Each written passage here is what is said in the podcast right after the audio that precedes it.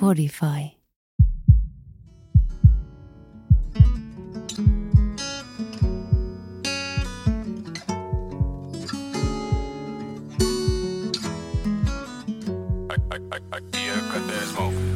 Muuri meni heti lempeämmäksi. Niin, teet se jotenkin... Se, se on tää valo. Mä oon itse asiassa nyt oppinut niinku ymmärtää sen, että mitä niinku, kuinka iso merkitys tavallaan sillä tunnelmalla voi olla.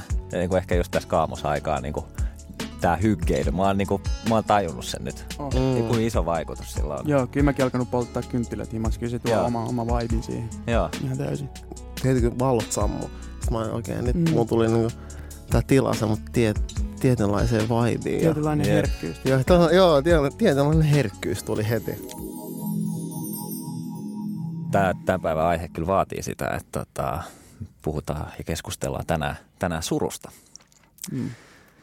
mikä on uh, yksi semmoinen tunne, joka herättää niin kuin kaikenlaisia reaktioita meissä. Ja, ja tota, ihan sikamielenkiintoista jutella tästä, koska viimeksi jotenkin musta tuntuu, kun me puhuttiin ilosta, siitä oli tosi vaikea puhua. Jotenkin, mä en tiedä miksi, mutta, mutta ilosta oli tosi vaikea puhua. Kyllä. Harvemmin tulee niin kuin pohdittua sitä, että miksi mä muuten on iloinen. Mm. On, se, on, Mm. se on yksi vaikeimmista aiheista puhua. Se huomattiin. Niin kuin, mä tiesin, että mulle se tulee olemaan vaikea, mutta sitten se vielä niin kuin, tuli sen jakson aikana ja sitten se oli kaikille muillekin ja kaikki niin kuin, tuottajista lähtien myös huomas sen. Että tota, se on jännä, että mä oon ollut itse paljon innostuneempi tästä aiheesta suru. Mä en tiedä, pitäisikö siis olla huolestunut, mutta siis niin kuin, jotenkin mä oon ollut vaan koko päivän silleen, että mä tiedän, että tästä tulee hyvä jakso. Et, Mm. et, et, se, on, niin kuin, se, on, se on jännä. Ja tosissaan studiossa tänään Nasse, Nosse ja Mirri Guzman puikoista tuottamassa. Ja tota, niin, niin, niin kuin Nasse esitteli, niin kunnia vieras tänään meillä. Eli suru. Kyllä. Voitaisiin aloittaa ihan sillä, että milloin te olette viimeksi niin kuin kokenut surua? Tai milloin te olette viimeksi ollut surullisia? Nos. Mä uskon, että mä oon ollut lähiaikoin surullinen, mutta semmonen suurin surun tunne, minkä mä muistan, silleen, joka oli tosi vahvasti läsnä mulla. Jotenkin ehkä mä palaan näin semmoiseen kaipuuseen, mutta mä olin Kongossa, niin mä kävin mun isän haudalla ekan kerran. Ja silloin mä muistan, kun me oltiin siinä ja mä olin hetken silleen ihan tosi tosi läsnä. Se oli niinku ihana hetki olla perheen kanssa siinä ja oltiin kaikki sisarukset haudan ympärillä ja tädit. Ja sitten jotenkin se, se kaipua, semmoinen suru valtas mut. Ja Mm. itkin siinä ja tuli paljon kyyneleitä. Ja se oli semmoinen, semmoinen tunne, mitä ei, siis se ei ollut myöskään semmoinen paha suru jotenkin, Mm. mutta se oli semmoinen ehkä, mikä oli kaivannut. Mm. Että jotenkin pääsi silleen, sai sen surun pois jotenkin si- siinä samalla, että pääsi olemaan siinä, siinä haudan vieressä silleen surra Mm. Mi- milloin, kunnolla. milloin tämä oli? Tämä oli 2019 heinäkuussa. Okei, eli ei ihan hirveän pitkä aika. Ei, sitten jo nyt vähän yli vuosi. Että tota, se kun mä täytin 30, niin oon nyt toivolla, että me mennään koko perheen kanssa Kongoon. Ja se Joo. on ihana, ihana matka, joka mullisti mun elämän. Ja kuinka on tästä aikaa niin kuin välissä tavallaan tästä, kun, sä, kun sun isä on kuollut siihen hetkeen, kun sä oot päässyt sinne haudalle niin kuin konkreettisesti, fyysisesti? Öö, mun isä menehtyi tota 2011, jos mä oikein muistan, joo. Ei, anteeksi, ei ollut 2011, miten mä sieltä... Mä oon ihan niinku silleen... Ei se, ei se, Öö, joo, joo, se on, joo, sitä vielä, siitä on 16 vuotta. joo. Joo, 16 vuotta. 2004 jotain sellaista. 2012, Joo. joo. Mm. ensinnäkin mä oon pahoillani siitä ja minkä takia mä kysyin ton on se, että mä, mulla tuli jotenkin niin semmoinen fiilis, että onko voinut olla, että noin iso suru on varmasti silleen, se tulee jatkuu niin läpi elämän ja muuta, mutta silleen koet sä, et, että osa siitä oli tavallaan sussa, jota sä pääsit siinä hetkessä niin kuin silleen vapauttaa. Että se oli niin kuin vapauttava kokemus päästä konkreettisesti sinne. Joo, Mm. siis se oli niinku se suurin syy, miksi mä myös haluaisin, että me lähdetään Kongoon. Et musta tuntuu, että se on semmoinen ikuinen suru, joka on ollut mussa tosi pitkään ja jotenkin, että mä halusin sen ehkä pois itsestäni jollain tavalla. Että silleen, että mä pääsin Kongoon ja pääsin niinku olemaan, koska mä, ei sitä, sitä ei haudattu täällä Suomessa. Mm. Niin sitten kun mä olin siinä, jotenkin pääsi jotenkin hyvästelee jollain tasolla myös sen surun niin samalla. Toi on kyllä varmaan sellainen asia, mitä tavallaan tulee suree koko loppuelämän tietyllä tapaa. Mm. Ja ehkä niin kuin, mäkään en ole kokenut noin isoa menetystä koskaan. Mäkin olen tosi pahoillani siitä. Mutta jotenkin musta tuntuu, että äh, en, en niin kuin pysty mitenkään asettaa itteeni sun, sun niin kuin housuihin, mutta mut, mut ehkä vaan just se, mitä mä ajattelen, kun mä mietin sitä, että joku päivä ehkä omista vanhemmista jompikumpi mm. lähtee tai kun molemmat lähtee, mm. niin se on varmasti niin iso suru tavallaan, että, että, että se, siinä on niin kuin, käsittelee sen oman isän tai äidin tai vanhemman niin kuin tärkeyden niin monella eri levelillä ja jotenkin – ehkä vielä se, että ää, vaikka kuinka paljon suree aluksi, niin tuntuu, että se ei ehkä välttämättä niin kuin auta siihen tilanteeseen mm. tai siinä tilanteessa. Mutta sitten tavallaan jotenkin sen kanssa oppii tietyllä tapaa elää ja ehkä sitten kun sen on pystynyt myös käsittelemään, niin sit siitä niin kuin voi päästä eteenpäin. Mm. Tämä toivon, että se on näin, koska mä tiedän, että se varmasti tulee olemaan iso pala myös mulle. Joo, ja mä, mä en osannut silloin surra mm. silloin, kun se tapahtui. Mm. mm. Mä olin silleen 14.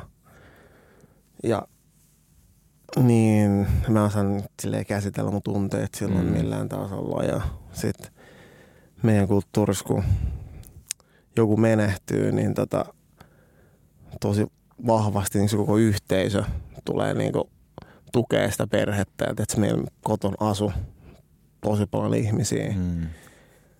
Silleen siitä päivästä, kun se tapahtui, siitä joku kymmen tuntia meillä asui, että se äidin ja tosi moni läheinen asu meillä, joka mun mielestä niin tosi upea, hieno niin kuin tapa meidän mm-hmm. yhteisössä, että niin kuin yhteisö varmistaa, että perheellä on kaikki hyvin ja auttaa kaikessa. Mutta samalla ehkä mulle – öö, se oli ehkä vähän vaikea jotenkin käsitellä sitä siinä, kun oli paljon ihmisiä. Mm. Ja muutenkin mun tapa surra asioita tai sille mun kestää tosi kauan prosessoida asioita mm. ja mä mm. sille pidän ne mun sisällä tosi mm. pitkään. Mm. Et se on ollut mun tosi pitkä prosessi, joka on niin vaikuttanut mun, mun matkaa aika lailla, mutta samaan se on ollut hyvä tapa, mä koen myös itselleni, koska mä oon oppinut tämän matkan aikana, miten mä esin suren asioita mm. ja miten mä käsittelen surua. Mm. Meneekö sulla se niin kuin, tavallaan silleen, että sulla on jo tietynlainen prosessi se niin kuin selkeästi rakentunut sen Joo. ympärille, että miten tavallaan sä käsittelet sen surun? Joo, kyllä mä huomaan, menen tosi aluksi tosi silleen omaa koloon. Joo. Ja vähän otan semmoista niinku erakkoa. Ja. Mulla on vähän semmoinen erakko, erakon tappa surra, mm. että mä haluan vähän itseksi. Mä voin olla ihmisten kanssa, mutta mä oon tosi paljon mun ajatuksissa. Ja, ja silleen, mulla, mulla on tosi vaikea sanoa aina, että miltä musta tuntuu. Ja. Mm. Silloin kun mä surren, että silloin mä koitan tosi paljon siellä viime jakson aiheen niin kuin ilolla mm. käsitellä aluksi sitä asiaa ja niin kuin olla sille kiitollinen, mitä on. Ja sit, mutta sitten siinä samalla se suru siellä mun sisällä, kyllä. Pääsit sitä itkemällä pois? Kyllä mä itken. Mä oon tosi, siis mä itkin ennen paljon enemmän. Mm. Ja mm. mä itkin tosi paljon niin kuin itekseni. Mm. Mulla tuli tuosta suremisesta ja itkemisestä mieleen se, että noi on aina niin kuin, mu, mäkin, mäkin siis on tosi pahoillani ja en ole kokenut vastaavaa menetystä. Toki on niin kuin isovanhempi ja sitten ää, vaikka äidin sisaruksia menehtynyt ja muuta. nekin on aina sellaisia isoja surun paikkoja, koska totta kai itselle, mutta sitten myöskin näkee se oma vanhemman surun, joka on myöskin aika niin kuin, vaikeat mm. välillä. Ja tota, noi vanhempien menetykset on isompi niin kuin silleen, kun esimerkiksi yksi mun ystävä kertoi storin, itse asiassa jakon omassa podcastissaan storin siitä, että, että, että tota, oman, oman äitinsä menehtymisestä ja niin, niin se oli mulle semmoinen kohta, kun mä kuuntelin sen, se oli niin liikuttava tarina. Ja mä edelleen hänelle kiitollinen, että hän jakoi sen noinkin niin kuin henkilökohtaisen storin, koska se sai mun tunteet pitkästä aikaa auki ja mä siis, mul joku lukko naksahti kohdalleen ja kyyneleet tuli ja silleen pystyin itkeä ja se oli semmoista aikaa mun elämässä, kun oli vähän haastavaa ja silleen mä en ollut oikeasti pystynyt niin kuin varmaan vuosiin itkeä ja päästä kaikki tunteet, niin se, se tapa, millä se niin kuin kuvasi sen oman surun, oli niin koskettava, että että mun kaikki muurit murtu ja sitten mä pystyin päästään sen mun surun, mitä varmasti oli niin kuin sisällä. Mm. Niin, niin, se oli hyvä esimerkki siitä. Ja sitten kun sä sanoit, että että tuommoinen suru varmaan kestää läpi elämän, niin sitten se sanoi mun mielestä tosi kauniisti siinä, että että että se suru ei ole pahasta, että surun alla on aina rakkaus. Mm. Niin se oli mun mielestä niin, ja se on mulle semmoinen niin kuin kaikissa tämmöisissä, kun puhutaan vaikeistakin asioista, niin semmoinen tosi lohduttava tekijä, että surun mm. alla on rakkautta, kun sitähän se on, sitähän se suru on, että ei se suru ole pahasta. Pahaksi, just mm. näin. Tuo on, mä koen sitä tosi voimaannuttava tunne, koska toi tosi hienosti saanut, koska mäkin koen, että se että tietää kumminkin paljon saanut rakkautta ja mm. sitten se on ehkä semmoista niinku kaipuuta, mutta sille, että se mitä on saanut siitä on se, se, on se rakkaus ja sitä Just kaipaa näin. ehkä. Me mielletään tosi useasti suru niin kuin tosi nopeasti äh, heti negatiiviseksi asiaksi. Mm. Ja ehkä justiinsa oli tosi hyvä pointti nostaa, että, että se ei pelkästään ole niin kuin negatiivinen tunne – vaan että et, et justiinsa, että se pohjalla on se rakkaus, koska mm. Mm, kyllä mä kans mietin, että et, tai oon miettinyt sitä, että et suru voi olla myös kaunista välillä. Ja ehkä niin kuin, jos mä palaan vielä siihen, niin kuin, kun mä mietin, että ää, tavallaan niitä prosesseja, että miten, miten, miten läpi käy sitä surua. Ja mulla tuli mieleen, mä sain kuukausi sitten kuulla, että mun ää, rakas setä menehty Algeriassa. Ja tota, siitä on viisi vuotta varmaan, kun mä oon viimeksi niin kuin hänet nähnyt. Ja, ja tota, Otan osa. Otan osa kanssa. Ja, tota, ää, ja ehkä niin kuin, mm, ilman koronaa, niin mä olisin ehtinyt näkeä sen, että mä olin maaliskuussa niin kuin menossa Algeria niin kuin tapaamaan sukulaisia. Ja, ja mä ihmettelin, että mm, ehkä eniten sitä, että kun mä kuulin sen, niin normaalisti mä olisin varmasti alkanut itkeä, mutta mä en siinä tilanteessa alkanut itkeä. Ja ehkä niin kuin kolme kuukautta sitä ennen mä kuulin, että mun toisen sedän vaimo kuoli. Ja silloin mä aloin itkeä. Mä niin kuin mietin, mikä, mikä tavallaan tässä on, että, että niin kuin, ää, että onko musta joku vialla, että kun se mun normaali tapa surra ei enää näy tässä mm. tilanteessa. Ja tota, mm, mä, eh, mä ehkä jotenkin, mä vielä yritin, mä to, tosi kovasti niin kuin mietin kaikki positiivisia tilanteita, mitä, mitä niin kuin on sen sedän kanssa viettänyt, mutta silti ei niin kuin pystynyt itkeä ja se oli mm. tosi outoa. Mm. Ei se aina, ei se aina tuu ei. sillä tavalla. Ei. Mutta sitten mä myös niin kuin, tavallaan luovutin sille, että en mä nyt tietenkään halunnut niin kuin väkisin itkeä ja niin kuin surra.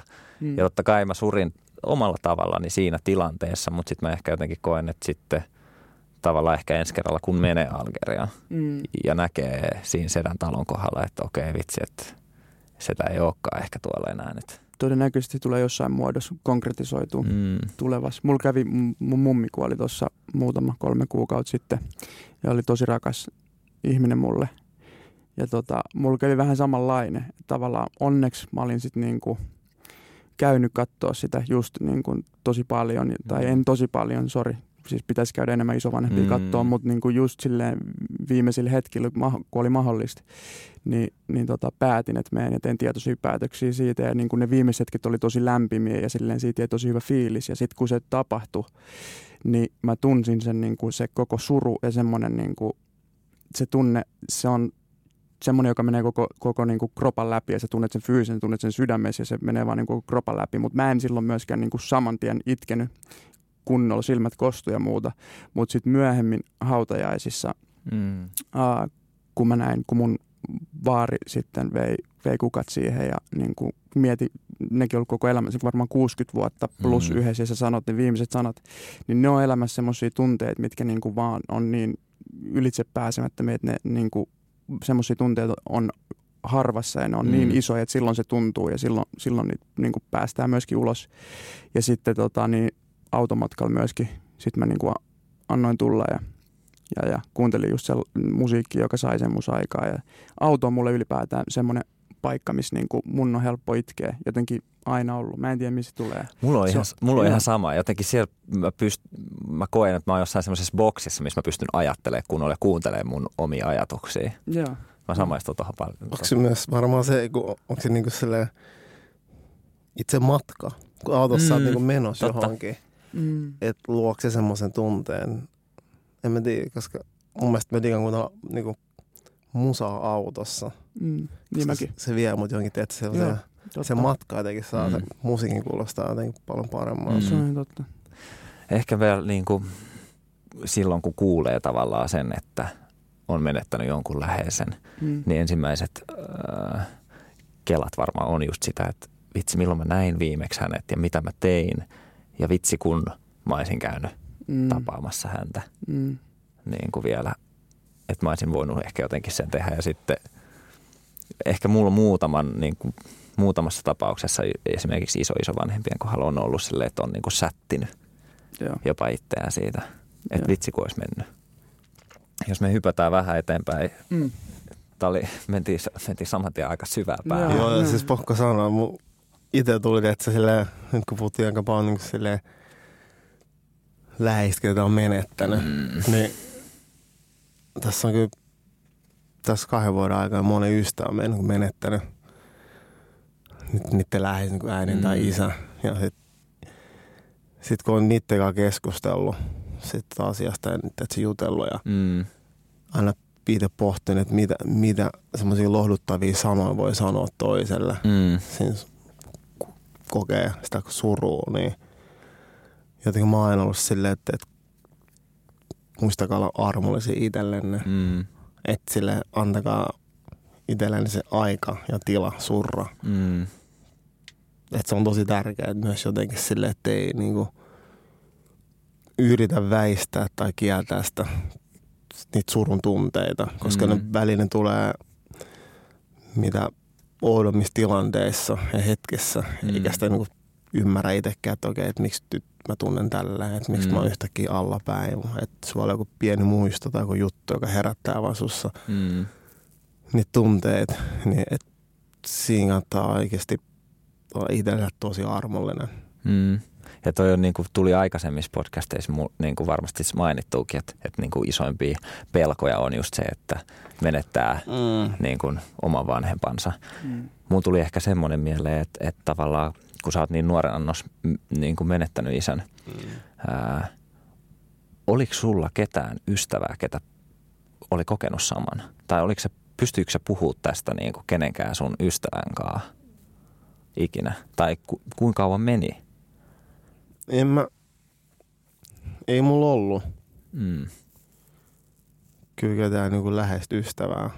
Että tota, se menetys teki musta silleen, tosi silleen tunteiden taso tosi semmoisen, että et mä en helposti näyttänyt mun tunteet. Mm. Mm. Muistan ikuisesti, mä oltiin Saksassa sitten tota, tosi läheinen ystävä, no, Dave, oli mulle joskus silleen jotain juteltiin, se on kun et mä oon tuntenut äijän sika pitkään, mutta mä en ikin tiedä, miltä susta niinku tuntuu asiat. Se, kun sä oot miettinyt sun isä, musta tuntuu, sä et oikein näyttänyt sun tunteita. Mm.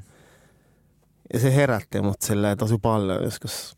Ja mä oltiin jo päälle 25, ehkä silloin 23 tai 24 vuotiaat. Ja sen jälkeen mä rupesin vasta silleen niin itekseni pohtia sitä asiaa ja puhua siitä enemmän. Mm. Se olikin asia, mitä mä niin silleen kielsin. Kyllä mä nyt joku kysy, että kyllä mä sanoin, että joo, että mun isä on Mm. menehtynyt, mutta en, mä en ole varmaan ikin jutellut kenenkään kanssa siitä Mm. Ja- jälkeenpäin mä sanoin, että, että vitsi kun olisi silleen hiffannut silloin jutella Mm. sitä asiasta, että silloin jos milloin tarvitaan niin terapiaa tai jotain ihmistä, kenen kanssa voi käydä sitä asiaa läpi. Mm. Miten, on, mun pakko tarttua tähän vielä, että miten tavallaan, kun mä mietin, että mäkin tiesin niin pitkään siitä, Mm. että, että tavallaan sun isä oli menehtynyt, mutta mä koin jotenkin, että mä en uskalla puhua siitä sulle. Tai silleen, Mm. että et, niin kuin, miten tavallaan, miten sä ehkä rohkaisisit niin kuin y, jo- jotain ihmisiä, jotka on ystävinä joillekin sellaisille ihmisille, ketkä on menettänyt vanhempansa. No, nyt kun sitä on niin silleen myös omassa lähipiirissä, vaikka ihmiset on silleen vähän vanhempia, mutta kyllä mä jotenkin siinä lähellä oleminen, että se on välillä, mä uskon, että se on monelle tosi vaikea heti alussa puhua Mm. siitä, että monella on tapoja on moni, mm. että ihmisiä on, että se on aika yksilöllistä, miten ihmistä käy läpi, mutta se oikeasti, että antaa se tilan sille ihmiselle ja sille vaan muistuttaa, että on siinä lähellä, jos tarvii jotain. Mm. Se, se on mun mielestä tosi, se auttaa tosi paljon, Mm. että vaan et tiedostaa, että jos oikeasti haluaa puhua, niin Mm. joku on valmis kuuntelemaan. Et koska ei, ei kella aina niitä oikeat sanoja, vaikka mullakin se on tapahtunut, niin kaikki, että se on, kaikki käy läpi sitä niin eri tavalla Mm. Joille se vaan, jotkut pääsee sitten nopeammin, jotkut teet, haluaa keskustella siitä heti. Mm. Jotkut teet, vähän niin kuin väistää sen ja vähän niin kuin elää silleen, että okei, no et mä menen niin kuin vaan elämällä. Mm. Mä selviin tästä, että se on... Tuo on kyllä hyvä, hyvä vinkki, niin kuin, että tavallaan antaa vaan sen mahdollisuuden sille, koska se voi olla niin iso asia, että se vie oikeasti sitä omaa aikaa prosessoida ja miettiä, että, että tarjoaa korvaa, mutta ei silleen välttämättä niin kuin heti ainakaan ole Mm. työntämässä. Jep. Niin kuin lärvi joka paikka, niin kuin meitsi varmaan olisi. Mm. Niin. Eikä Ei, se, mutta siis, mutta silleen, että ky, et, mä koen, että jokainen ihminen tarjoaa niin kuin yhteyttä, kun on yksinäinen. mm, mm, kyllä. Joo, mutta niin kuin suru on erilaista. Toi on silleen tosi äärimmäistä surua, mistä me ollaan Mm. nyt tosi paljon puhuttu. Ja se Jep. on niin kuin sellainen lopullista ja ylitse pääsemätön. Niin kuin, mä voin sanoa, että niin kuin läheisen menettäminen varmasti kuolema. Mutta sitten kyllä mä sanoisin, että myös niin kuin ero ja sydänsuru. Semmoinen, Mm. että joku loppuu niin kuin ja menee tavallaan, sydän menee rikki. On Mm. aika lähellä sellaista, että okei, tämä oli tässä, ei enää uudestaan. Ainakin itsellä mulla on semmoisia kokemuksia ollut Mm. Tosi vahvoja niin kuin semmoisia surun ja ää, toivottomuuden ja niin kuin lopun ja menetyksen tunteet sydänsuruista. Mm. Ja sille niin kuin, pahin oli ensirakkauden kohdalla. Wow. Siis niin kuin, että ihan älytön, että niitä niin, kuin niin, niin nuoren voi kokea semmoisia isoja tunteita. Mutta sitten on ne kans opettanut Mm. tosi paljon. Et, et, et, ja sitten ehkä just se, että niitä pitäisi sitten kuitenkin kans kohdata, että tavallaan jos niit, niitäkin voi jättää pitkäksi aikaa niin kuin silleen kytemään tonne omaan itseensä ja sisään ja silleen vähän sivuuttaa ja pakenee eri asioilla, mm. mutta mut silleen, että kyllä, kyllä ne vaan niin kuin silleen kohtaamalla ja Mhm. hyväksymällä. Niin kuin, että mä, mäkin, mulkin siitä esimerkiksi siitä ää, sydänsurusta niin aiheutunut siis ihan selkeä niin kuin sitoutumiskammo Mm. Joo. niin kuin seuraaviin mm, vuosiin elämässä ja siitäkin on päästy niin kuin yli. Et, et, mutta et ehkä just pitäisi näissäkin kohdata sitä. Ehdottomasti ja jotenkin ehkä niin kuin niissä myös varmasti mm, ne on aika opettavaisia, Mm. koska jokaisesta semmoisesta myös varmasti op, tai niin kuin jokaisesta sellaisesta vaikeasta tilanteesta voi aina oppia jotain. Ja ehkä niin kuin sydänsuruistakin, niin sä opit joko itsestäsi tai sitten niin kuin parisuhteesta tai sitten siitä toisesta henkilöstä. Niin, ja sitä prosessia, niin kuin, että miten sitä käsitellään, Mm. sitä surua. Et sitä mä oon esimerkiksi tänä vuonna niin kuin sit taas tehnyt, että mä en sitä niin kuin, äh, nyt luettele tähän niin kuin samaan kategorian surun, mutta semmoinen niin kuin pettymyksen ja menetyksen ja semmoisen, niin kuin, mä, mä kävin eron siis läpi että tuossa huhtikuussa ja, ja, ja se on niin kuin, tänä vuonna laittanut paljon asioita mun oman kohdalla tapahtuu, että on niin kuin pitänyt oikeasti pysähtyä ja niin kuin hyväksyä ja kohtaa. Niin kuin, ja sitten samalla, kun mä kohtasin niitä ja tunsin sitä surua ja kipua ja menin niitä kohti. Ja mä itse käytin siihen hengitysharjoituksia tosi paljon. Mä puhun Mm. varmaan joka jaksosta niin kuin niistä ja pitäkää mua vaan hippinä, mutta ne on niin kuin auttanut mua Joo. oikeasti. Niin sen takia mä puhun, koska mä koen, että joku muukin voi saada niistä jeesiä. Mä oon päässyt itse semmoisiin paikkoihin mun omassa mielessä, mihin mä en olisi muuten päässyt. Mm. Ja sieltä mä oon päässyt purkaa semmoisia olotiloja ja surua ja kokemuksia, jotka on ollut mun sisällä varmaan niin kuin vuosia. Mm. Ja nyt mä oon päästänyt niitä niin kuin silleen ulos ja kokenut sellaista vapautuneisuutta, mitä mä en ole ennen kokenut. Mm. Niin, niin, niin sen takia puhun myös niistä avoimesti ääneen. Kenen kanssa sä oot käynyt läpi niitä sydänsuruja? Oletko pystynyt käymään niin kuin sun vanhempien tai vai ootko sä aina käynyt friendien kanssa? Mm. kyllä niin kuin entisten kumppaneiden kanssa voisi sanoa niin kuin, niin kuin läheisten ihmisten, lähi, lähimpien ihmisten, en edes, ni, no, kyllä, kyllä äitin kanssa Joo, jonkun verran. Että ihan lähimpien ihmisten kanssa. joo. Joo. Mites nos? Mulla sydänsurut on kyllä silleen, että tota, mä oon käynyt ne prosessit sen jälkeen, kun mä oon eronnut jo, koska mun vanhassa suhteessa mä olin ihan täys mulkku.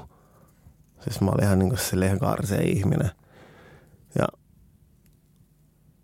huomas vasta niinku oman kasvun myötä jotenkin, että se suru valtasi sen jälkeen Mm. että kun havahtui, miten huono ihminen oli sille toiselle. Että siitä niinku, mulle oli vaikea ensin hypätä uuteen suhteeseen ennen kuin mä olin päässyt keskustelemaan se mun vanhan kumppanin kanssa siitä, Mm. Että miten huono mä olin. Kyllä mä muistan ikuisesti, että mä rupesin tapailemaan nykyistä kumppania. Sitten mä istun Kalle ja mä silleen, että oikein nyt mä tapaan tosi upeat ihmistä. Mutta mulla oli myös upea ihminen mun elämässä ja silleen, että ketä kohtaa mun tulee ikuisesti myös olemaan niin rakkautta. Ja sitten mä muistan, mä vaan pistin tosi pitkän tekstiviestin vähän niin kuin asia, mitä mä en niin kuin tee. Että se ei, yhtään, se ei ole yhtä, ikinä ollut minä. Että, että Mm. sitten mä olin, että voitaisiko nähdä ja keskustella. Ja siinä mä tajusin, että se aut- auttoi mua tosi paljon, että mä pääsin niin kuin kertoa sille ihmiselle suoraan. Että mä enkin käsitellä sitä eroa kenenkään muiden kavereiden kanssa, koska se itse suhde meni pilalle ihan niin kuin mun omien Mm. vikojen ja Ja sit sä olit surullinen siitä. niin. Ja että se niinku häiritsi mua tosi paljon. Sitten et me istuttiin ja keskusteltiin ja, ja se oli ihan vapauttavaa, koska mä uskon, että hän antoi mulle anteeksi. Mm. Mutta totta kai, että mä tein varmaan myös asioita, jotka varmasti on vaikuttanut häneen. Mm. Mm. Että semmoista asiat niinku tuotti mulle eniten sitä surua, että mä, että mä oon niinku vaikuttanut huonolla tavalla johonkin ihmiseen. Mm. Että mun teot. Mm. Mä, mä samaistun tosi paljon tuohon, varsinkin siihen ehkä niin kuin, mm, mitä nuorempi oli, Mm. niin tavallaan mä, mä tiedän, että mä en todellakaan niin kuin ollut malli, mallipoikaystävä tai mm. kumppani nuorempana ja niin kuin on varmasti aiheuttanut myös surua ää, aikoinaan. Ehkä niin kuin, mm, mun tapa niin kuin käsitellä ne sydänsurut oli vaan niin kuin käsitellä ne itekseni. Mm. Mulla ei ollut ketään, kenen kanssa mä pystyin niitä ikin, ikin tota, käsittelemään. Ja se ehkä johtuu, johtuu osittain siitä, että mä en niin kuin luottanut ihmisiin mun ympärillä, että mä olisin voinut niiden kanssa käydä ää, näin henkilökohtaisia asioita, koska silloin kun mä olin nuorempi, mulla kävi sellainen incidentti, mä muistan sen edelleen tosi niin kuin vahvasti, vaikka mä en muista enää, että mistä oli niin kuin täysin kyse, mutta mut yhti, y- yhtiön koristreenien jälkeen mä kerroin niin kuin mun hyvälle ystävälle tota, jonkun tosi henkilökohtaisen asian ja, ja tota, seuraavana päivänä mä tajusin, että se oli kertonut sen kaikille ja se oli niin kuin ollut tosi henkilökohtainen asia ja mä olin niin kuin Mm. tavallaan ää, odotin siltä, että se on mun hyvä ystävä ja se niin kuin pitää tämän asian itsellään. Ja jotenkin siitä ää, mulle ehkä jäi tietyllä tapaa semmoinen trauma, että mä en enää voi jakaa mun omia asioita. Vitsi miten hirveä. Jep, ja mä en, mä en mä tietenkään niin kuin syytä pelkästään sitä, sitä, sitä niin kuin hetkeä. Mutta häpesit sä myös vähän niinku silleen sun tekoja. Totta kai mä häpesin, Et koska Sen takia se on vaikea kertoa niitä muille. Joo, koska mä myös sisimmissäni tiesin, että äh, asiat, mitä mä tein, ei välttämättä ollut oik- tai ei ollut oikeita. Mm. Ja, mutta ehkä myös se, että niin kun, äh, mä en, mä en niin kuin millään tavalla halua ottaa, niin kuin va, sysä, sysätä sitä vastuuta kellekään muulle. Mä tiedän, että mä oon niin kuin vastuussa omista teoistani, mutta ne porukat ja se niin kuin toksinen maskuliinisuus, mikä ympäröi mua, Mm. niin näytti mulle, että se mitä mä tein oli ok ja se oli enemmän kannustettavaa jopa. Mm. Ja, ja sitten tavallaan, mutta sisimmissäni mä aina tiesin, että mä teen väärin. Mm.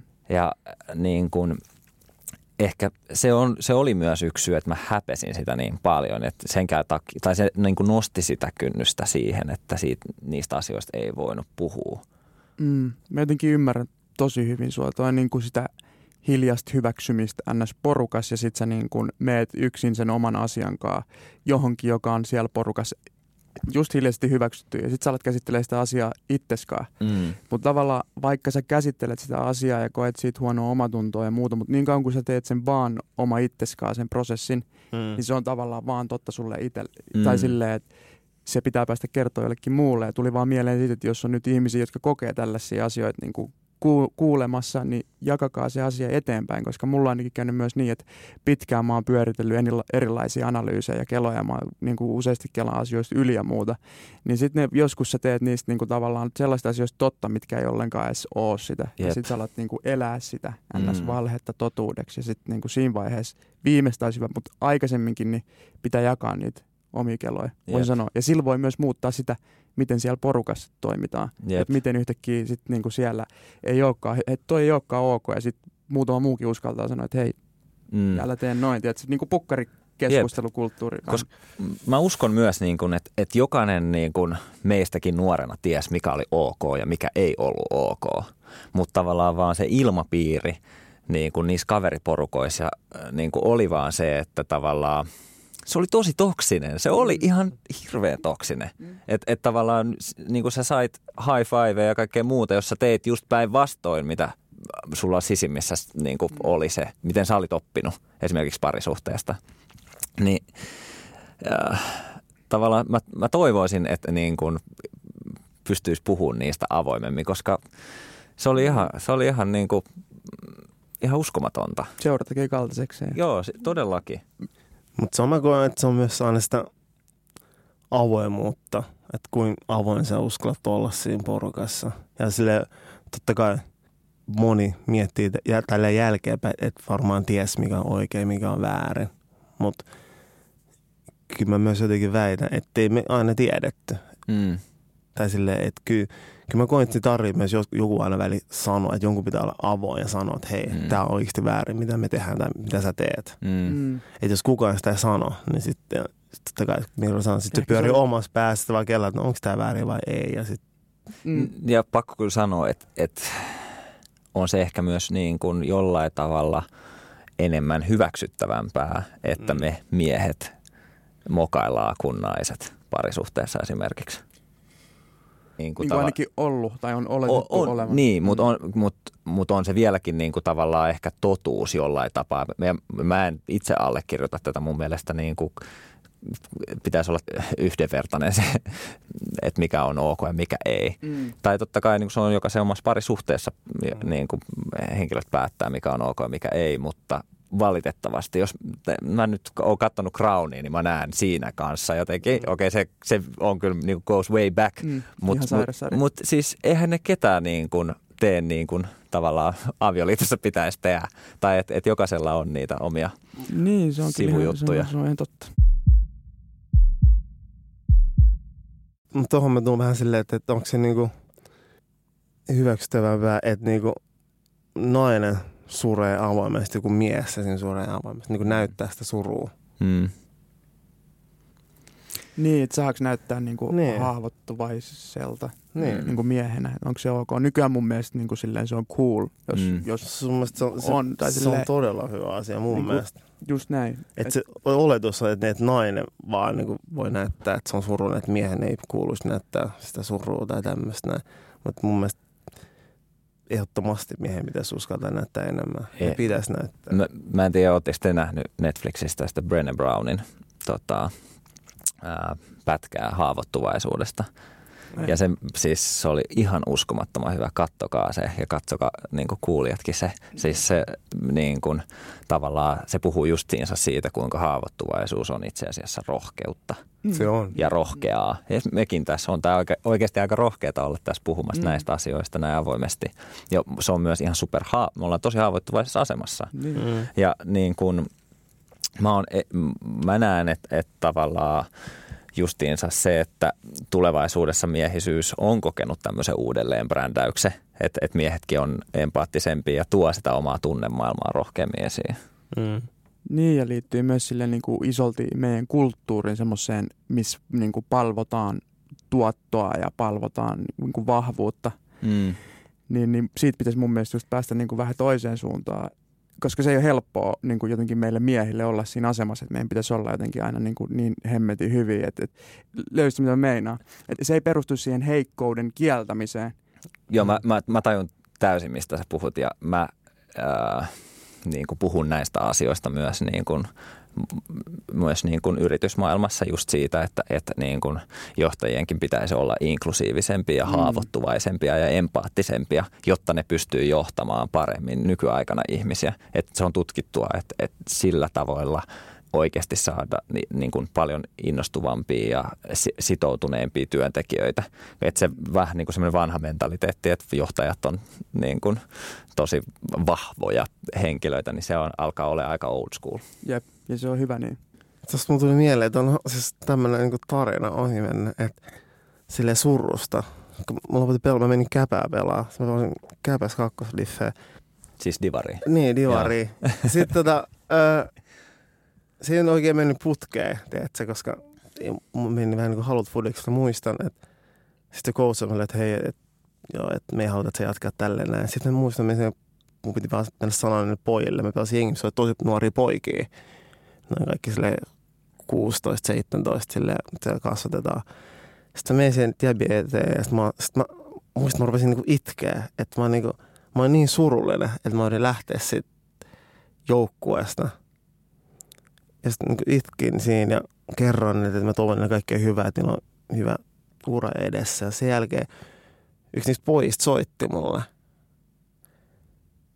Ja oli silleen, että hei, et vitsi, että mä oon katsonut sua tosi paljon ylöspäin, että sä oot jeesannut mua tosi paljon. Ja että se mielestä oli tosi rohkea, että mä pystyin näyttää Mm. Mm. siinä. Että mä silleen sanoin, että, että, että, että, että mä oon pelannut Veikkausliigas fudista ja tässä mä tuun kakkosdivari jengiä, nuori jätkiä. Sitten mä huomasin, että se, että se niin kuin antoi niille voimaa verran, että mä uskasin olla niin kuin herkkä sen tilanteessa. Mm. Ja niin kuin, silleen, että mut elettiin menee jengistä. Ei tosi siistiä. Ja Mä, mä, arvostan itsekin tuolla. Niin, ja siis- ja- silleen- ja, mä, ja muistan, mä muistan vaan se olin, että vitsi, mä olin, niin kuin, mä olin tosi surullinen. Että mä sille vähän niin kuin, musta tuntuu, että mä petin ne, se joukkue ja ne, kun mun piti olla esimerkki siinä. Joo. Sen takia mun tuli se itku. Ja sitten kun se poika soitti mulle, mä olin, että wow, että et kiitos. Mm. Mm. ennen kuin se itku tuli, tuliko sulla yhtään semmoinen fiilis, että mä en voi, että, silleen, että mä en voi näyttää tätä nyt, miltä Joo, mä tunnen. ja- Koska ja- mä, mä koen tota niin, kuin niin vahvasti. Välillä Mm. mä katson leffaa friendien, mun parhaimpien friendin kanssa. Mä voisin antaa mennä, mä voisin itkeä helposti. Mä oon silleen, että ei, nyt mä en niin kuin silleen. Joo. Nykyään varmaan voisinkin, mutta saa nähdä meidän leffalla tänään. Kyllä mä sit- yritin, mä yritin kihätä etetä se, mutta sitten sama, se vaan tuli. Mm. Että mun selkeästi mun kroppa halus. Mm. Sitten mä tiesin, että se, niinku, se oli aika merkityksellinen juttu, koska mä koen, että mä haluan olla niinku hyvä esimerkki niille nuorille. Sen takia mut on niinku hankittu siihen jengiin, vaikka mä en enää silleen tosissaan pelaa. Mutta sitten se, mut se tilanne, että mä itkin, että mä oon vieläkin silleen tekemisestä pojan kanssa niin vähän silleen mentoroa jeesan sitä sen Fudiksen kanssa, joka meillä on tullut tosi hyvä niin kuin bondi sen takia. Että mä, musta tuntuu just sen takia, että mä pystyn näyttämään, että, että mäkin olen vaan ihminen. Mm. Ton takia pitäisi näyttääkin. Niin, Jep. ja sen takia mä oikeasti aina kannustan ihmisille olemaan vaan niin kuin rehellinen itsensä kanssa. Että jos on sille herkkä, että se on oikeasti se on pelkkää niin kuin vahvuutta niin. mun mielestä. Silloin sä teet itse haavoittuvaiseksi, joka auttaa sitä ymmärtää ja silloin Mm. sy- syntyy yhteyksiä. Just näin. Hito makea story. Jep. Tosi makea. Miten, tota, miten te koette ikävää? Onko jotain semmoisia? sellaista niinku ikävää, niinku silleen, että Niin, tai, mi, mi, tai, tai- mitä sä ajattelet ikävästä? Voi, tai niin kuin, että mm, mä mietin ehkä itse esimerkiksi, Mm. niin onhan se vähän semmoinen niin kuin tietyllä tapaa surullista, että kokee ikävää jotain On. ihmistä kohtaan. Että vitsi, että kun haluaisi tavata tai olla jonkun ihmisen kanssa, mutta mä en nyt pysty. Mm. Ja ehkä niin kuin, mm, jotenkin, mm, jos mä mietin, miten se on muuttunut mulla esimerkiksi, että kuinka kokee ikävää nuorempana tai kuinka sitä koki nuorempana ja mitä, miten sitä kokee nyt, niin se on muuttunut aika lailla. Jotenkin nuorempana se saattoi olla vielä vahvempi ehkä jos niin kuin silleen, ää, ystäviä kohtaa se ikävä. Mutta jotenkin Mm. nyt taas aikuisempana, niin sitten se on niin kuin, mm, tosi paljon vahvempaa vaikka vanhempia tai sisaruksia, Mm. jotain niin kuin sitä omaa semmoista ihan lähipiiriä kohtaa. Joo, mun täytyy olla rehellinen, että mä en ole ikinä ollut mikään kova ikävän tuntia siinä tässä merkityksessä. Joo. Et mä oon ollut tosi itsenäinen ihan tosi pienestä asti. Mä oon aina mennyt, mä en ollut ikinä himas. Ja silleen, että mä, mä en koe sitä jotenkin niin kuin sillä tavalla. Mutta totta kai aina niin kuin välillä semmoisia ihmisiä vaikka, jotka ei ole enää elämässä samalla tavalla, niin Joo. sitten niin kuin välittää jostain, mutta sitten se ei enää vaan ole siinä sillä tavalla. Niin, niin semmoista. Sen, mutta sitten mä koen niin kuin sit erilaista ikävää siitä sellaisesta, niin kuin jos tuntee sellaista tyhjyyttä tai merkityksettömyyttä, niin sit se on ehkä sellaista enemmän melankolia, koska sekin on suru. Se on tavallaan Mm. ikävää tunnetta, mitä sä tunnet, kun olet vaikka yksi himassa ja siis ei asiat ole mennyt ihan niin kuin sä oot halunnut ehkä menettänyt jotain ja silleen tuommoista haikeutta niin kuin ehkä. Mm. Mä tunnen ehkä semmoista. Niin kuin. Enemmän. Mm. Mm. Miten nous? Ja kyllä mäkin sanon, mä yksi päivä niinku keskustelun kumppanin kanssa, mä sanoin silleen, että vitsi, mulla on niinku ikävä meitä. Ja mä oltiin silleen niinku, tälleen niinku vierekkäin. Oli vähän ollut vaikeita aikoja. Ja sit mä oon Mm. silleen, että, että mulla on niinku ikävä meitä. Että silleen, että niin on sitten, kun asiat oli paremmin, vaikka tai silleen, kun oli hyvä aika. Että et semmoista ikävää mulla on aina silleen välillä. Tai silleen, että mutta en mä tiedä, mulle Mä silleen... löydän ton ihan niin, täysin. hiffaat se, Mm, mm, koska ihan se, on, se, on, se on tosi vaikea myös se, että koska mäkään sille tiedä, että se ikävän tunne on vähän mulle, koska elämässä, missä elää, musta on to, tosi silleen myös tosi kiireinen elämä, varsinkin Mm. nyt silleen lapsi, niin Jep. ei ole välillä niinku aikaa tehdä asioita. Totta kai mä mietin, että vitsi on ikävä niitä aikoja silloin, mutta ei se ole semmoista niinku pahaa ikäistä. Välillä, välillä niinku fiilistelee ehkä silleen, että vitsi, ikään tämmöisiä Mm. hetkiä tai tämmöisiä asioita. Mutta silloin se ei mulla aina silleen niinku mitenkään surun puolella. Ehkä mä vaan silleen vähän niinku, se vaan saa mut vähän niinku iloiseksi, että ai vitsi, niitä aikoja vähän niinku ikävästi niitä. Ja mulla oli toi, mä mietin kanssa tota, että et niin kuin, mm, silloin kun mä mietin esimerkiksi sellaisia vanhoja aikoja, mitä ei voi Mm. enää saada takaisin, Takas. Niin.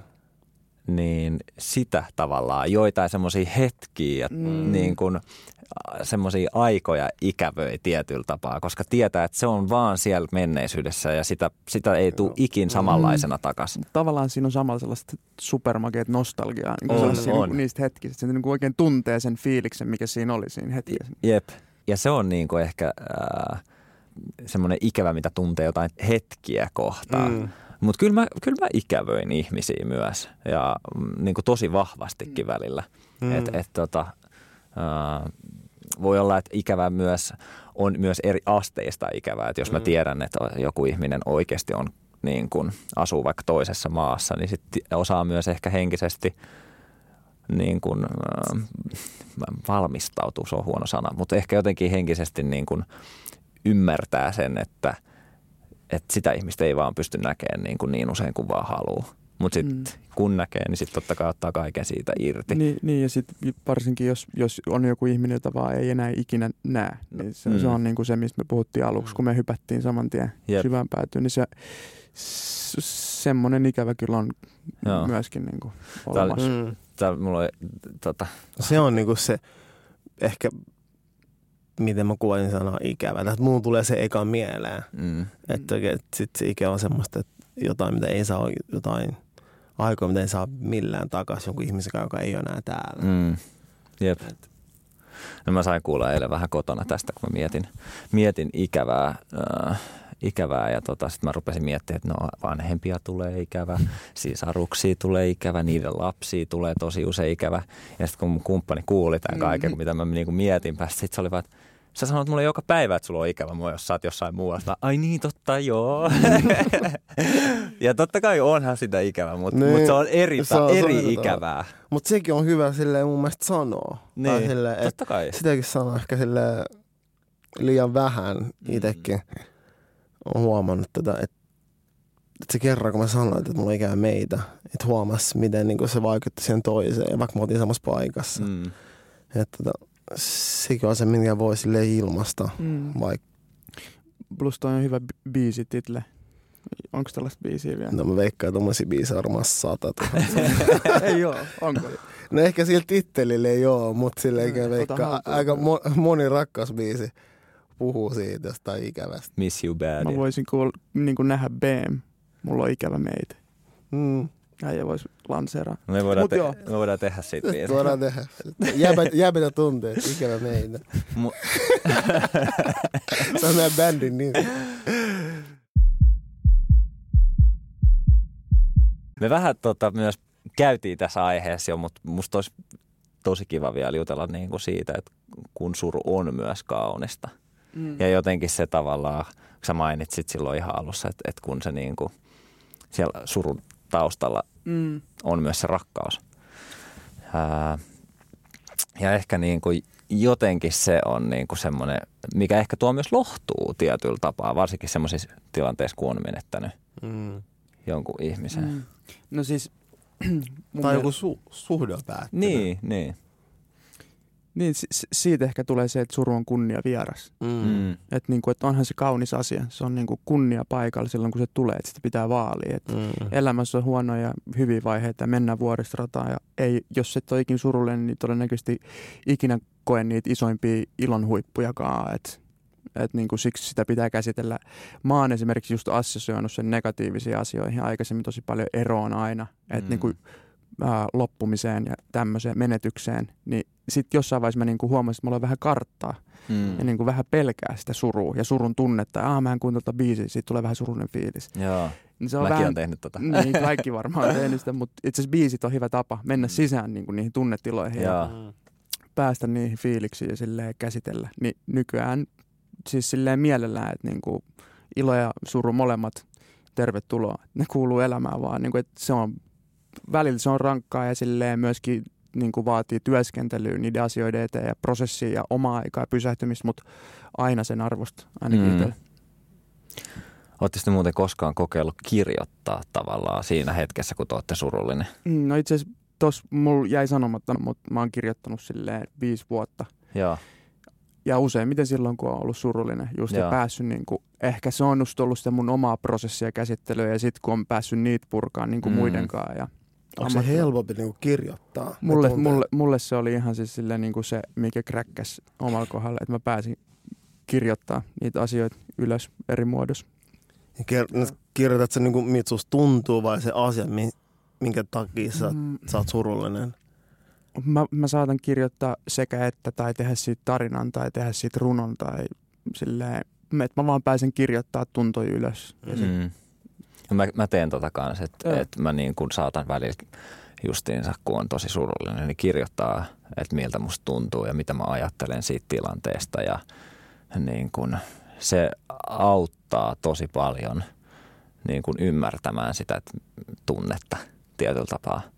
Ää, ja, ja se myös auttaa pääsemään sen yli mm. tietyllä tapaa. se jotenkin jäsentelee niitä tunnetiloja, mm. Mm. kun silleen, että se on konkreettisesti se on nyt tos, koska muuten jos sä pyörittelet vaan mielessä, niin ne Mm. voi olla aika kompleksia asioita. Tai jännä, kun mä taas sille oikeasti pysähdyn hetkessä ja annan niinku sille tunteiden kertoa mulle, mm. Miksi mä oon surullinen. Mutta sä oot tunne jäbä. Niin, niin, niin. niin. Siis mulla tulee, se on hauska, mulla tulee taas yksi, miele, yksi story mieleen, kun mä olin mun kaverin kanssa syömässä kampis.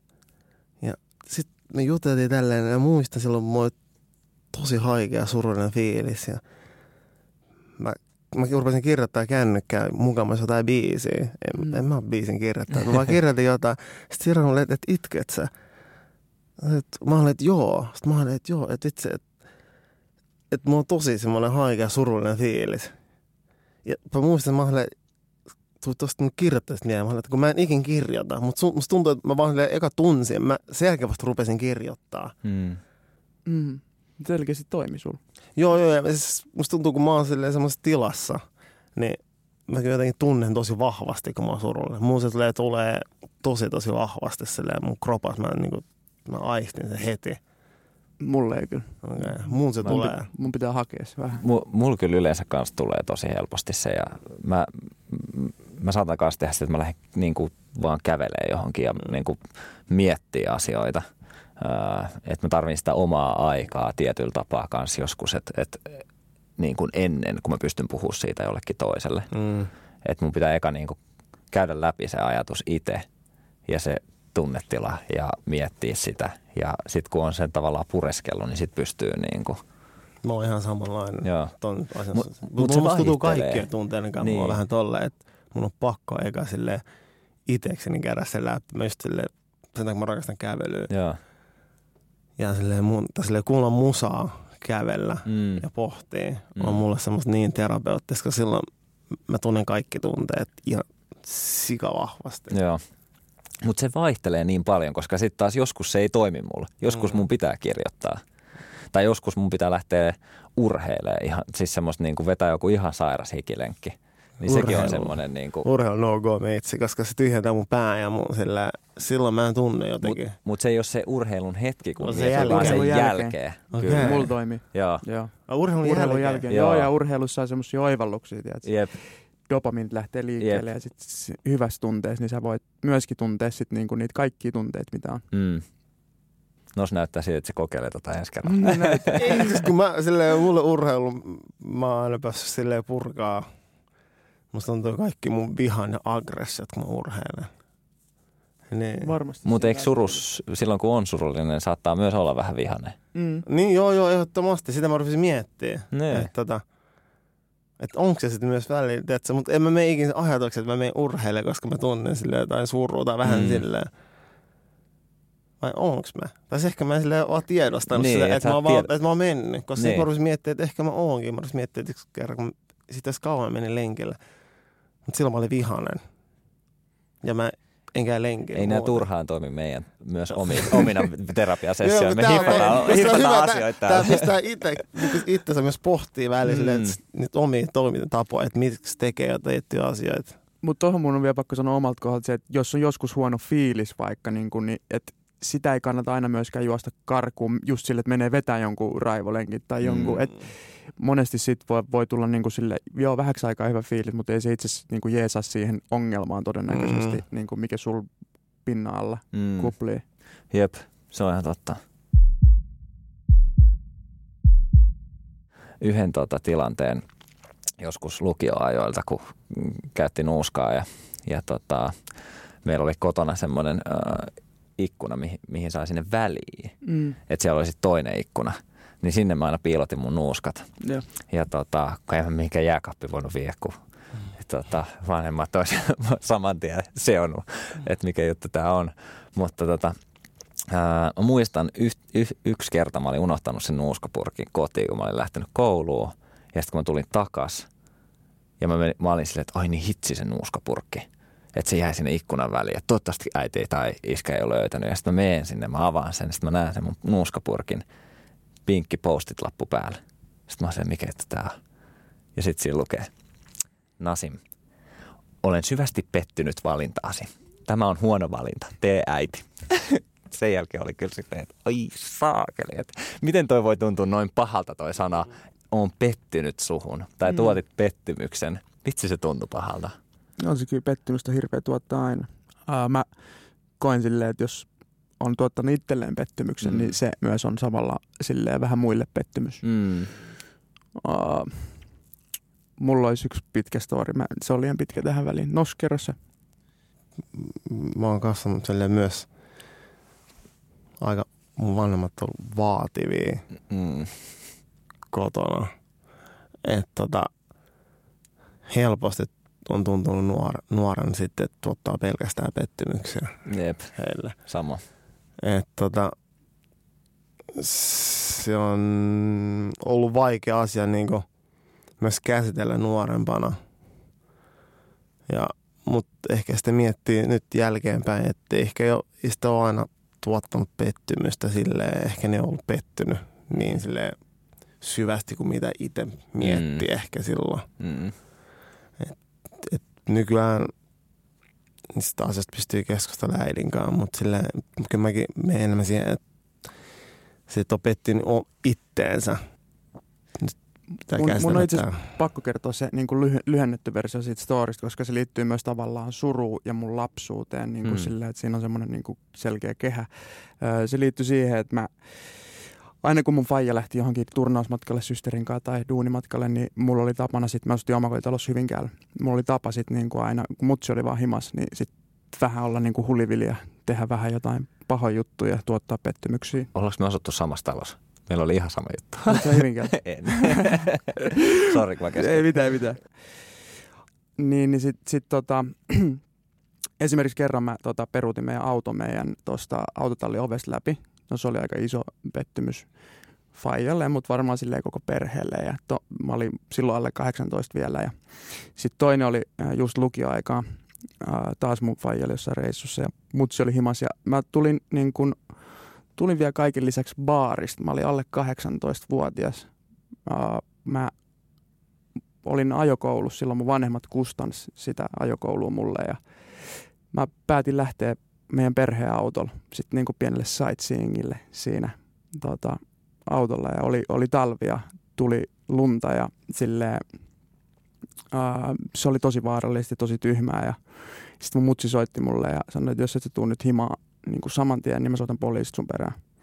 No, sitten mä menin himaan ja parkkerasin auton siihen ja, ja tota, menin sitten ja häpesin sitä ja olin pettynyt itteeni ja tietysti kaikki oli pettyneet ja se oli varmaan yksi, itse asiassa nyt jälkeen kun miettii, niin silleen, tosi iso pettymys. Ja sitten tuohon vielä liittyy se, että mun äitin veli on kuollut 18-vuotiaan autokolaris niin samoihin vuodeaikoihin, niin silleen, toi on semmoinen pettymys, niin mikä sattuu vieläkin, kun miettii silleen, että mä aiheutin sen tunnetilan mm. mun äitille, mistä se on kärsinyt koko elämänsä ja mitä suru se on kokenut siitä sen veljen menetyksestä, joka on itse asiassa jopa heijastunut muhun. Niin kuin silleen, että mä oon nähnyt sen surun, joka kestää läpi elämän. Mm. Niin, niin, niin onneksi siellä alla on rakkaus, koska sit mä oon saanut sen ää, myöskin anteeksi ja mulla on hyvä suhde mun äitiin ja me, m, niin kun mä rakastan mun äitiä ja, ja tota, niin koko perhe tietysti. Ja tota, Um, niin, tämä vaan halusin niin kuin lyhyesti jakaa, koska toi, itse asiassa tämä tuli vasta niin kuin nyt tässä näin. Niin Sitten mulla tuli kylmät väreet tosta, yeah. koska toi oli niin kuin, toi oli hienoa, miten sä niin kuin tajusit sille, että et miksi sun äiti varmaan ollut pettynyt. Mm. Että se varmaan se teko, vaan se, että mitä muistoa se niin on varmaan herättänyt siitä tai laukassut. Että se halunnut periaatteessa menettää sua. Mm. Mm tajusitko sen siinä hetkessä vai vasta myöhemmin? Siis vasta myöhemmin, mutta silleen nyt kun mä puhuin ton auki, niin mä vielä niin kuin silleen, nyt se vasta iski muuhun niin kuin silleen vielä niin kuin kovempaa. Mm. Mm. Huhhuh. On siis, niin kuin ihanaa. Ja mun mielestä tosi makea, että sä avasit tuon storyn. Mm. Mm. Ehkä mä olin pakoilusta, koska mä tajusin, että tämä voisi niin kuin, tulla tähän väliin ja mähän niin kuin, yritin sivuuttaa sen sillä, että se on mm. liian pitkä story. Mutta mm. sitten mä hiffasin, että kun me puhutaan surusta, niin, noi, niin siinä on niin monta asiaa, jotka mm. vaikuttaa, niin tota, oli pakko. Mm. Ja nyt tuntuu hyvältä. Ja varmasti aina tuntuu hyvältä, kun pääsee kertoa itselle mm. tärkeistä asioista. Ja se on ehkä niin kuin tämän koko jutun pointti tässäkin. Et, et, ja ei se ole itsekästä, että niitä ei, puhuu. Ei, ei todellakaan. Se ei missään nimessä ole itsekästä mulla tuli niinku mieleen siis äh, vielä ehkä se, kun sä puhuit tavallaan siitä, sun äid, siitä surusta, minkä sä olit nähnyt sun äidissä. Mm. Äh, koska mä muistan sen ensimmäisen kerran, kun mä näin, että mun isä itkee. Ja se oli, äh, voisikohan mä ollut teini-ikäinen, mm. mutta niinku, se on niinku 15 vuotta varmaan kestänyt se. No ei nyt ihan, mm. äh, vähän, vähän vähemmän, mutta koska sitä ennen mä en ollut ikin nähnyt, että isä itkee. Mm. Että tavallaan mä muistan sen hetken, kun mä näin, että se on siinä sohvalla ja se itkee ihan täysin mm. ää, sitä, että sen äiti on tota, kuollut. No, okei, se ei kyllä ollut 15, tai minä en ollut 15 silloin, mm. mutta mut se oli ensimmäinen kerta, kun mä tavallaan havahduin, että okei, että et, niin kun, et, et, et mun niin kuin isä itkee, koska sitä ennen mä olin kanssa niin kuin aina nähnyt isän tosi iloisena ja sellaisena, että, että se ei ollut myöskään näyttänyt tota puolta niin kuin mm. sen tunteista. Niin, että Ja- näyttänyt miten surraan. Niin. Ja ehkä Ja niin, sitä niin kuin. Niin, mutta sitten ehkä kun sä, siis mun, mm, minun koko mun elämäni aikana mä oon ehkä niin kuin siinä, siihen asti kun mä asuin kotona, niin mä näin isän itkevän kaksi kertaa. Mm. Toi on hullu. Mä en, mä, en oo, mä en muista, mun mielestä mä en ole nähnyt ikinä Mm. mun isä itkevä. No, mäkään ikinä nähnyt mun isä itkevän. Kyllä se myös kertoo myös aika paljon. Mm. Että tota, jos, jos sulla on niinku silleen mie, miehistä mä kuva, että ne ei itke. Mm. Totta kai se varmaan on aika vaikeet sitten. No siihen on syynsä. Puhumattakaan siitä, onko ne nähnyt kuin niiden fajat. Mm. Jep. Ja ehkä, ehkä niin kuin mä koin aina, niin kuin, koska mä olin, mä olin tosi tunnejäävä pienestä pitäen. Ja sitten niin kuin, en mä ollut niin tavallaan, ei mulla ollut niin kovaa ulkokuorta. Ja mua niin kuin, itketti aika usein, mutta mä yritin piilotella sitä ihan sairaasti. Ja mun, mulla tulee tämä varmasti mun äidin puolta, koska se on tosi empaattinen ja äidin mä oon nähnyt itkevän niin kuin monesti. Mm, sama. Niin, niin, Mullakin on sama. niin, niin tavallaan se on niin kuin varmasti antanut mulle ehkä niin kuin, tai että se, että mä oon nähnyt äitin itkevän, on myös antanut mulle ehkä tietyllä tapaa lup, semmoisen pienen luvan nuorena poikana, että okei, että täysin. itkeminen voi olla ihan ok sittenkin, mutta ehkä niin kuin se poikana, jos sä näet sun isä itkevän, niin onhan se paljon niin kuin vahvempi viesti siitä, että se on ok. Mm. Nyt kun on itse isä, pohtii sitä tosi paljon välillä. Mm. Että tota, sitten kun tulee semmoinen tilanne, että pitääkö olla vahva. Mm, Va- Mutta mä oon itse todellakin mä oon itkeä. mm, Et, et kyllä mä haluan, että mun poika näkee mun kaikki puolet. jep. Silleen ist, niin, niin periaatteessa alastamana kuin mä voin olla Mm. kaikkien tunteiden kanssa. Ja kun, mä- kun mä oon nähnyt mun äidin itkevän, se on vaan ollut mulle semmoinen merkki, että miten vahva se on. Mm, Mä oon jotenkin nähnyt sen silleen, että, niinku, että, oikein, että vitsi se on vahva, että se pystyy itkee, pystyy, ja silti pitää meistä huolta ja silleen olla siitä seuraavan iloinen ja silti niin rakastava. mm, se on myös hullu, koska mä, mä oon kasvanut täällä, mä en tiedä mitä periaatteessa kaikkea mun äiti on kokenut sen nuoruudessa ja silleen se on Mm. menettänyt sen puolisen eikä meidän isän. Joten mulla se on aina, kun mä näen se olevan surullinen, niin mä vaan mietin, että vitsi, mun äiti on vahva. mm. Että mä vaan katson sitä vaan aina enemmän ja enemmän ylöspäin mm. mm, niissä tilanteissa. Ja, mutta se on niinku toi, että, että kun pojat ei näe ehkä niinku isän itkevän, niin se on mm. et se on asia mun mielestä, minkä pitää ehkä silleen vaan pitää muuttaa. Et, Mm. et, Pitää. eikä miettiä silleen, että se on jotenkin heikkoinen merkki, että sä itket sun lapsen edessä. Jep. Jep. Et vaan, että sä pystyt näyttämään, että, joo, että se on niinku tosi inhimillistä ja normaalia ja, on niinku hyvä asia. Ja erilaisissa tilanteissa, koska Niin. mäkin näin mun isä itkevä ainoastaan silloin, kun se oli menettänyt sen äidin tai sen veljen. Mm. Et se oli aina niin kuin semmoinen tosi massiivinen suru. Mm. Ja silloin mä näin. Kun se olisi voinut myös tapahtua erilaisissa tapahtumissa, niin kuin ilosta, yhteydessä. just näin. Mm. Niin, Joku saa lapsen tai muuta. niin. Mm. Mm, niissäkin voisi näyttää sitä niin kuin. Koska se on tosi tärkeää, että, että tavallaan varsinkin nuorena niin kuin kundina niin, tai jäbänä, niin se tavallaan, että jos sä näet ainoastaan vaan niissä surullisissa Joo. tilanteissa, niin sä Mm. luulet, että vaan silloin se on ok. Okay. Niin jep. Ja ihan sukupuolesta tietysti riippumatta. Totta kai. Tota, nyt kun me ollaan puhuttu aika pitkään jo surusta, niin jos saisi lähettää jonkun viestin niin kuin nuorelle itselleen, niin mitä te haluaisitte tähän liittyen ehkä sinne viestiin? Kyllä mä sanoisin, että on armollinen itsellesi. Se on ok surra. Se on Mm. ok kertoa, että on surullinen. Mm. Se on ok näyttää, että on surullinen. Mm.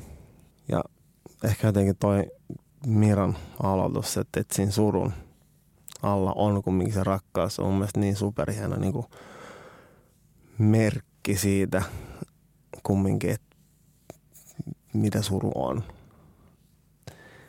Että rakkaus on niin kuin sille, se on supervoima ja suru on kunnian vieras. Mm. Ei toi jälkeen voi sanoa. toi oli, toi oli, toi oli Ei, kyllä aika hyvin kiteytetty. Mm. Mä sanoisin, että suru ei ole pahasta, surun alla on rakkaus noiden sanojen niin kun, kyljessä. Niin, niin se vaan. Suru tulee ja menee ja se kuuluu elämään. Tunne tunteita, näytä tunteet, saa itkeä. Jep. Saa tuntea suru. Aika, aika samoin linjoilla mä niin kuin, äh, kuulin tämän silloin, kun mä aloitin mun oman itse tutkiskelun. Kaikki tunteet on sallittuja. Kiitos. Ensi perjantaina työnnetään taas uunituoretta jaksoa ulos, joten tervetuloa mukaan kaikilta alustoilta. Let's go!